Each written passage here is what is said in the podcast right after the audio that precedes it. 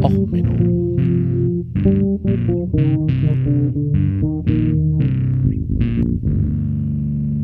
Der inkompetente Podcast über Dinge aus Militär, Technik und Computer, die so richtig in die Hose gingen. Herzlich willkommen zu Och Menno, der Folge Governments Should Be Afraid of Their People. Ähm, ja, Titel aus Wie wie Vendetta ist ja irgendwie bei Anonymous total beliebt, der Film. Man kann ja auch viel über den Comic reden und so. Ähm, ja, eigentlich wollte ich heute keine Folge rausbringen. Also ich bin, wenn man es vielleicht hört, äh, noch heiser. Ich war jetzt eine Woche flach, bin jetzt gerade wieder am Arbeiten und äh, hatte überlegt, dass ich einfach nur einen Blogpost schreibe. Ähm, hab dann aber mich auch dagegen entschieden, weil ganz ehrlich, ich schreibe so schon zu viel im Job. Also lassen wir das. Ähm, und im Endeffekt, ja, nach zwei Anschlägen in kürzester Zeit, ja, ich weiß nicht, ob man den in Volkmaßen, ob das jetzt ein Anschlag war oder nur ein geistig verwirrter Einzeltäter. Ähm, naja. Und der ganzen Geschichte mit Thüringen, da hatte ich ja schon mal erwähnt. Also irgendwie ist gerade bei mir die Laune nicht so launig. Und ähm, ja, ich bin vielleicht ein bisschen mehr sarkastisch als üblich. Also noch sarkastischer als üblich. Also irgendwie äh, naja, vielleicht ein wenig äh, triefenden Sarkasmus in der heutigen Folge. Also, ähm, tut mir einen Gefallen, zieht euch die säurefesten Klamotten an. Es könnte gleich ein wenig ätzend werden. Aber, naja, ich meine, man muss ja nicht immer nur Fails in den, ins Zentrum seiner Arbeit stellen. Und nachdem jetzt ja wieder die Rechten so aufmarschieren und ähm, naja, Anschläge verüben und Nazis töten. Also ne, man hat das Problem mit der Partei und der richtigen Grammatik. Ähm, na, also die Partei hatte ja da einen Rechtsstreit zum Thema die Nazis töten Plakate. Ähm, ist kein Aufrufezeichen, ist also so gesehen keine An Aufforderung. Das ist eine Feststellung, leider. Staatsanwaltschaft musste es jetzt leider ähm, wieder zugeben. Ich mache den Link auch nicht für uns. Ich dachte mir, ich mache jetzt mal heute was Positives. Na, immerhin sind wir eine wehrhafte Demokratie. Wir haben ja extra eingesetzt einen Verfassungsschutz und das in allen Bundesländern, also nicht in allen Bundesländern, manchen ist es auch nur eine Abteilung des Innenministeriums. Ah, für die Korrentenkacker. So, und ähm, ich dachte mir, ich mache jetzt mal ein Loblied auf den Verfassungsschutz heute. Ich mache mal nur die positiven Sachen, die der Verfassungsschutz so schon für uns getan hat. Weil man sagt ja immer, alle Geheimdienste abschaffen und man möchte ja nachher nicht so wie die jüdische Volksfront oder die populäre Volksfront von Judäa oder überhaupt die Spalter bei das Leben des Brians nachher sitzen und sagen, was haben die Römer je für uns getan? Also, das ist jetzt hier mal mein Bildungsauftrag. Ich erzähle euch mal, was der Verfassungsschutz denn alles Gutes für uns getan hat. Fangen wir erstmal an mit dem Bundesamt für Verfassungsschutz. Also ein indirekter Vorläufer war übrigens das, der Reichskommissar für die Überwachung der öffentlichen Ordnung aus der Weimarer Republik, die von, 1929, äh, von 1920 bis 1929 wunderbare Dienste dabei geleistet haben, den Zusammenbruch der Weimarer Republik bestens zu verhindern. Ne, da hat man gesehen, das sind echte Profis am Werk. Und das Bundesamt wurde dann am 7. November 1950 durch die Initiative der alliierten Hohen Kommissare äh, aufgrund des Verfassungsschutzgesetzes vom 27. September 1950 gegründet. Bereits vorher hatte man halt eine Kommission aufgebaut, eine TAN-Einrichtung namens Amt für Verfassungsschutz. Weil man wollte ja, dass, weil ab 1945 gab es wieder eine KPD in Deutschland. Und diese stalinistisch linksgerichteten Umtriebe wollte man natürlich in Deutschland verhindern, weil man hat ja gesehen, der Feind ist der böse Ivan aus dem Osten, da muss man was gegen tun.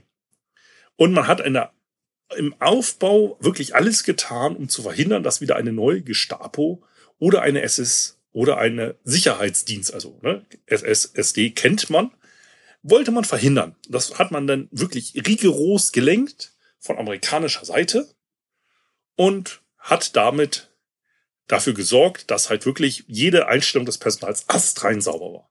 Und somit hat man es geschafft, bis 1945 hatte man die Aufsicht komplett noch in alliierter Hand und dabei hat man dann halt ähm, versucht, das Ganze nach amerikanischen Polizeivorbild äh, aufzubauen.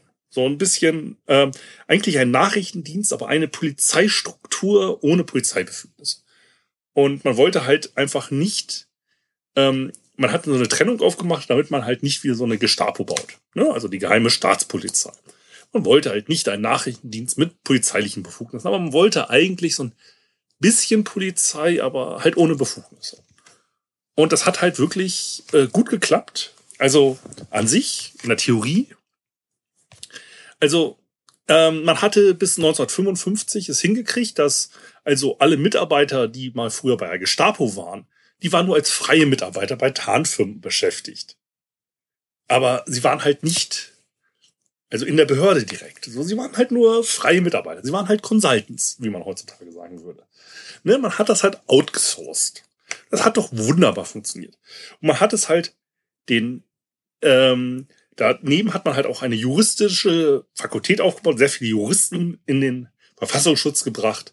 Und die wollten halt die alten Hasen nicht so gerne da haben, weil Juristenklüngelei und Nazi-Klüngelei hat nicht so funktioniert. Damit gab es so eine kleine Spannung im Verfassungsschutz. Aber an sich hat man es halt wirklich gut hingekriegt. Also wirklich gut.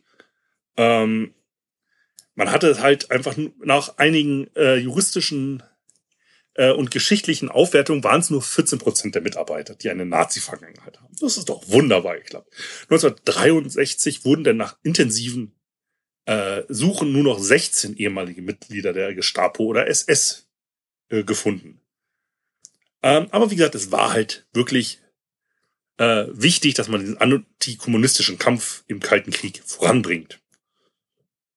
Und wie gesagt, man hat jetzt halt ähm, 19 2009 äh, hat man dann eine Kommission ins Leben gerufen, um diese positive Geschichte nochmal ordentlich aufzuarbeiten. Und dabei hat dann die äh, Historikerkommission 2013 festgestellt, dass ein ganz erstaunlicher Anteil an Dokumenten der damaligen Zeit irgendwie verschwunden ist.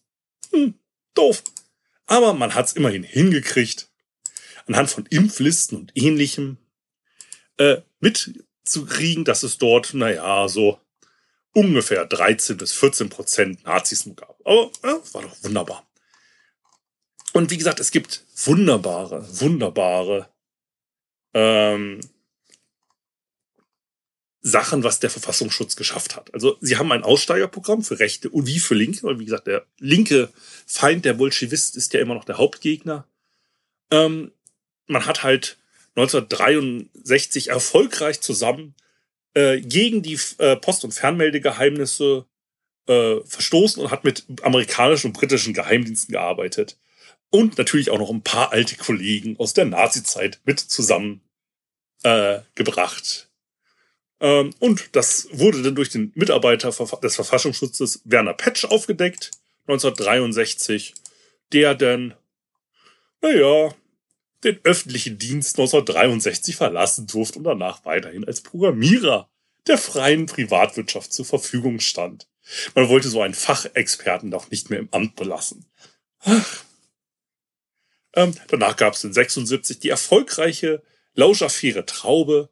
Da hat man versucht, RAF-Terroristen ähm, auszuhorchen, man hat dabei den ehemaligen äh, Atommanager Klaus Trauber ausgehorcht. Man stellte damals fest, oh, er ist ja kein Terrorist, erfolgreich abgeschlossen. Die Lauschaffäre. Naja, ähm, dann gab's noch ähm, äh, mal eben so, dass man jemanden gekündigt hat, mal hier oder da, weil man halt zum Beispiel die Tatjana Wolfrath, die hatte mal mit RAF-Terroristen Kontakt. Also naja, man hat mal miteinander geredet. Und das reichte, um, dass der Verfassungsschutz mal aktiv wurde und sich bei ihrem Arbeitgeber dafür eingesetzt hat, dass sie als Sicherheitsrisiko entlassen wurde. Ja, dann gab es halt noch solche Geschichten, dass man so zum Beispiel der ehemalige Präsident des Verfassungsschutzes gab private Informationen über Thilo Weichert, äh, Weichert, also den Spezialisten für Datenschutz, an den FDP, äh, an die FDP weiter, als sie sich denn gerade auf den Datenschutzbeauftragten in Brandenburg erfolgreich bewerben wollte. Leider scheiterte denn durch diesen Datenleck-Skandal die Bewerbung als Datenschutzbeauftragte. Naja, Frau Fuchs hat sich dann eine andere Stelle gesucht. Und erfolgreich war man auch im NPD-Verbotsverfahren. Dort hatte man so viele Verfassungsschutz-V-Leute dabei, dass man nachher gar nicht mehr wusste, wer ist Nazi-Funktionär und wer ist Zuträger des Staates. Womit man dieses Verbotsverfahren auch erfolgreich wieder gegen die Wand gesetzt hat. Das sind doch echte Kompetenzen. Ähm, es gab dann halt auch ähm, verschiedene Beobachtungs- und Urteile, dass man halt den nicht beobachten darf und den nicht.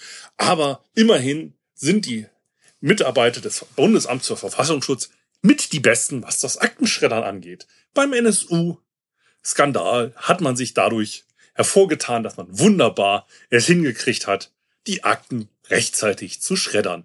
Nur der MAD war noch erfolgreicher. Dabei sind insgesamt beim Verfassungsschutz sieben Operativakten ähm, innerhalb von zwei Tagen vernichtet worden. Ähm, die Operation Rennsteig kann dadurch nicht mehr vernünftig aufgeklärt werden. Operation Rennsteig waren halt äh, eine Verfassungsschutzoperation, die dem Leiten ähm, des äh, Thüringer Heimatschutzes äh, unterlag und man wollte da halt Mitarbeiter äh, in die Nähe der NSU-Zellen bringen. Naja, das hat man alles wunderbar hingekriegt. Äh, die Linke ist jetzt halt auch seit Jahren erfolgreich vom Verfassungsschutz überwacht worden.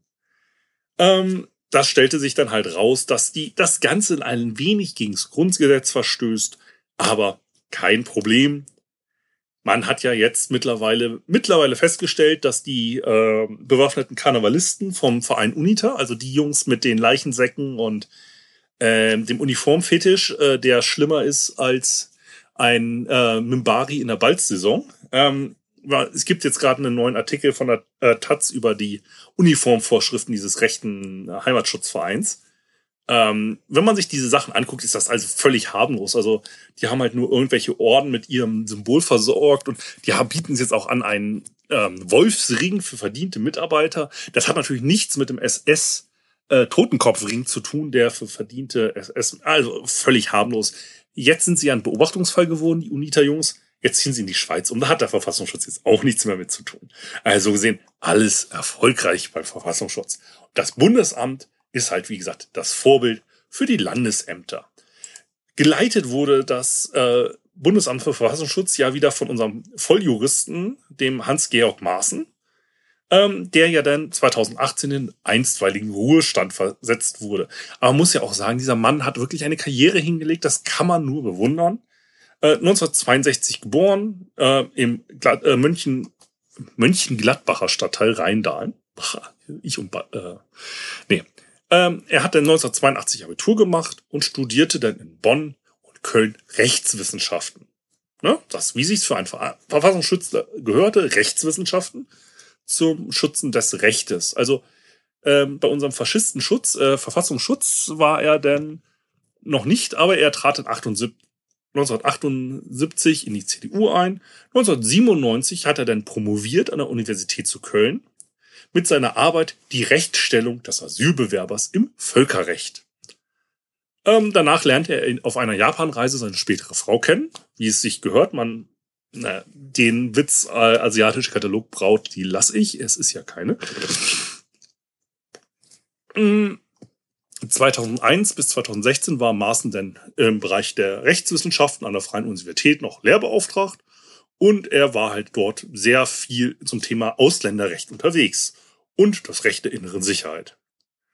Ähm, und insgesamt ist er halt ein wirklich rechtschaffener Mitglied der Werteunion zum Beispiel, was ja der rechte, rechtschaffende Flügel der CDU ist, die sich sehr auf Recht und Rechts äh, und Rechtsschutz äh, besonnen. Und er wurde dann halt leider durch einige Kontroversen aus dem Amt gedrängt weil er vor allen Dingen äh, nicht wollte, dass zum Beispiel der Bremer Mu äh, Murat Kunatz wieder zurück nach Deutschland kommt. Und insgesamt hatte er sich ein wenig merkwürdig gehört. Also wie gesagt, äh, man hat seine Promotionsschrift jetzt 2000, die von 2000 nochmal angeguckt und ähm, es ist halt so, dass er eventuell einige Zitate über vier Seiten hinweg nicht gekennzeichnet hat. Ähm, aber der Untersucher nachher seiner ähm, der, die Verfassungsrichterin Gertrude Lübbe-Wolf besprach 2000 dann nochmal seine Doktorarbeit. Ähm, sie attestierte den Maßen darin eine Spar äh, sprachliche Klarheit, die hat er bis heute ja auch nicht auf Twitter verloren, und eine übersichtliche Gliederung. Das ist ja bei äh, Doktorarbeiten auch so ganz wichtig, ne? Die erste Seite, die Gliederung. Das ist halt schon, das, das muss man schon hinkriegen. Ne? Also so, das kann nicht Word vollautomatisch. Ähm, unterstellte ihm jedoch eine einseitige Argumentation und eine selektive Auswahl seiner Quellen. Zur gründlichen eigenen Analyse sieht der Verfasser sich vorhandener Rechtsprechung gegenüber nur herausgefordert, wenn diese nicht oder zumindest in Teilen nicht auf seiner Seite äh, Lei, äh, Linie liegt. Ich und heiser Podcast. Nee. Ziel der Arbeit sei es, den Nachweis für unausgeschöpfte Spielräume für eine restriktive Flüchtlingspolitik zu führen, wobei Maßen generell wenig Sinn für Prozedurales zeigt. Ähm, er hat dann auch so ein bisschen NSA-Spionagetechnik ein bisschen eingesetzt, aber hey, so X-Keyscore, was ist das schon unter Freunden? Ähm, dann hat er noch ein bisschen 2015 nicht erfolgreich gegen Netzpolitik.org äh, geklagt, wegen dem Verdachts auf Landesverrat. Das kennt man dann auch noch. Ähm, hat er ein bisschen was über äh, Edward Snowden gesagt. Also er hat noch einen kleinen Wikipedia-Artikel. Mittlerweile ist er ja auch bester Buddy mit den AfD-Mitarbeitern. Äh, naja. Ähm, ich mache das einfach nur unten rein. Der hat so viele, der hat, also wie gesagt, ähm, er ist ja danach zurückgetreten, weil im Chemnitz gab es ja keine öffentlichen Hetzjagden. Da hat er sich ja dazu gesagt, dass es ähm, keinerlei äh, Anhaltspunkte dafür Hetzjagden und ähnliches gäbe. Ähm, es waren ja keine Hetzjagden, es waren nur einzeln, vereinzelte, verwirrte Menschen, die in Rennereien ausgebrochen sind oder so ähnlich, würde das wahrscheinlich offiziellen Sprachgebrauch heißen.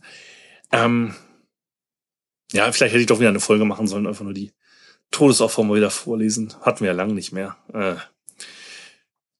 naja, mh, hm, kommen wir mal zu meinem Heimatland, dem niedersächsischen Verfassungsschutz. Der ist vor allen Dingen durchs Zellerloch bekannt geworden. Ähm, also offiziell hieß die Aktion Feuerzauber bei der man am 25. Juli 1978 ein Loch in die Außenmauer der Justizvollzugsanstalt Celle gesprengt hat. Das war ein 40 Zentimeter großes Loch. Damit sollte ein Anschlag der RAF vorgetäuscht werden und man wollte damit einen V-Mann näher an die RAF bringen. Also man wollte halt die Öffentlichkeit und andere Strafverfolgungsbehörden davon überzeugen, dass die RAF immer noch ganz gefährlich ist. Und man wollte halt damit dann halt einen weiteren V-Mann in die Nähe rücken. So nach Motto, da, der hat ja schon versucht, diesen Ausbruch zu machen. Aber ganz ehrlich, ein 40 Zentimeter großes Loch. Ich weiß nicht, wie schlecht die Gefängniskost ist, aber mit 40 Zentimetern Durchmesser, da kann man auch nicht so wirklich gut draus flüchten. Es geht schon, aber ganz ehrlich, wenn ich schon einen Sprengstoffanschlag, naja gut. Ähm, kam dann erst 68, äh, 86 ans Licht, als dann Journalisten aufdecken, dass es eine False Flag Operation war.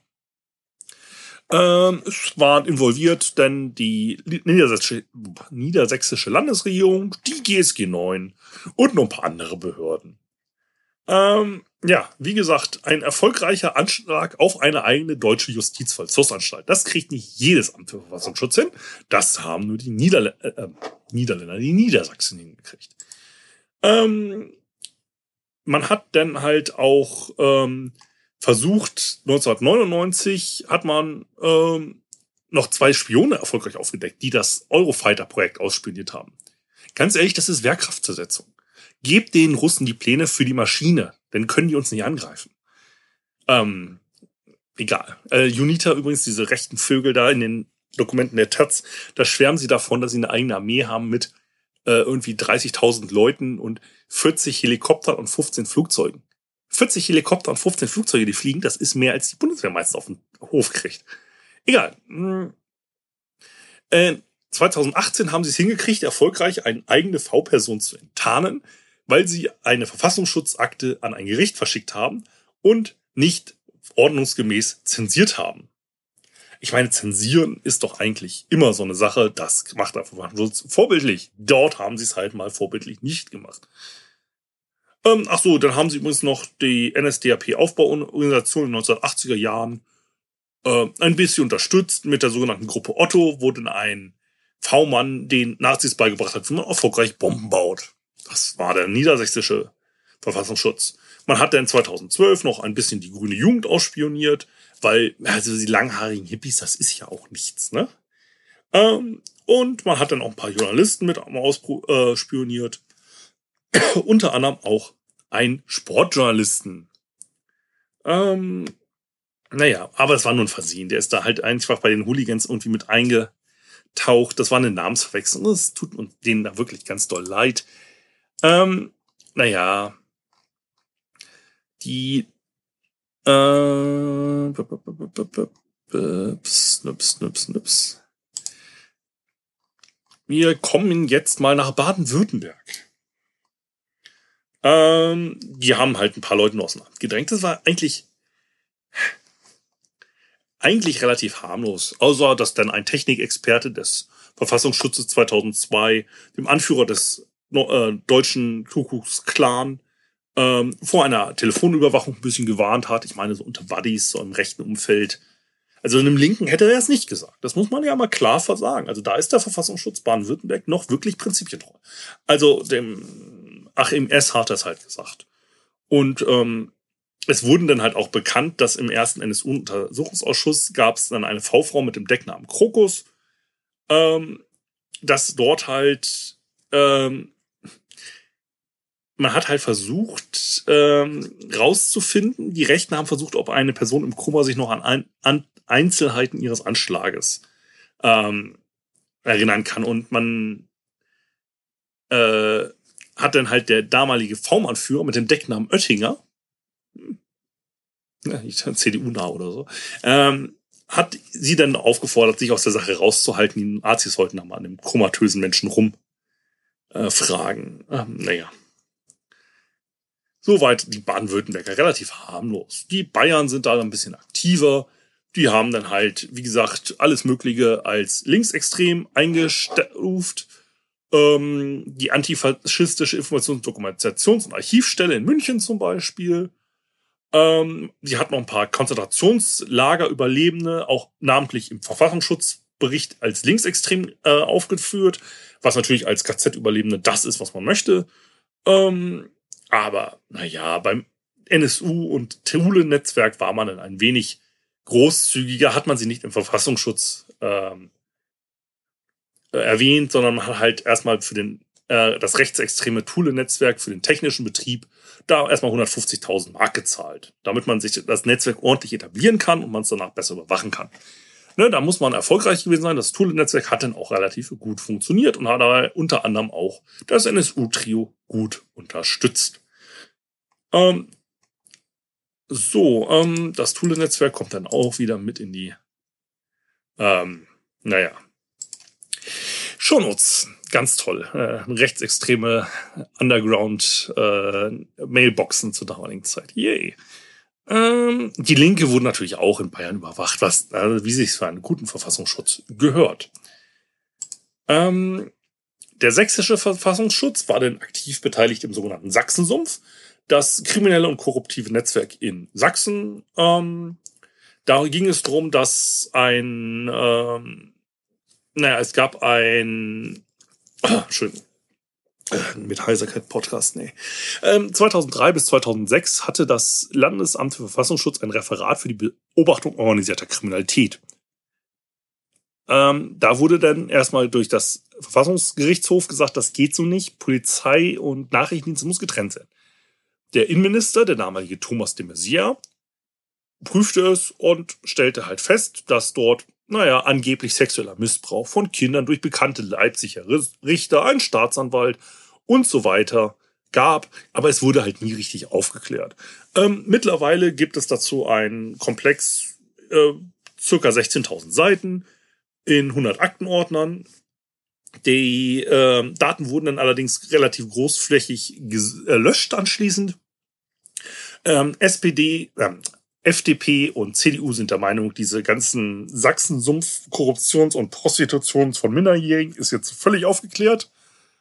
Ähm, aber naja, man hat eigentlich das Ver ähm, Verfahren eigentlich mehr oder weniger verschleppt. Mm. Aber man hatte dann halt auch Akten manipuliert und so also sehr erfolgreich da die Politiker aus dem äh, Sumpf rausgeholt. natürlich gab es dann halt auch wieder ein bisschen Verwicklung mit dem NSU. Man hat dann halt ein wenig äh, Waffen und ähnliches äh, ignoriert, dass die da die äh, Terroristen gebracht wurden. Ähm, ja, also wie gesagt, das ist ja so eigentlich wie immer dort. Ähm, der Sachsensumpf, wie gesagt, wenn es euch schlecht ist, naja. Interessant wird's jetzt eigentlich wieder mal mit der erfolgreichen Karriere von Feine Sahne Fischfilet.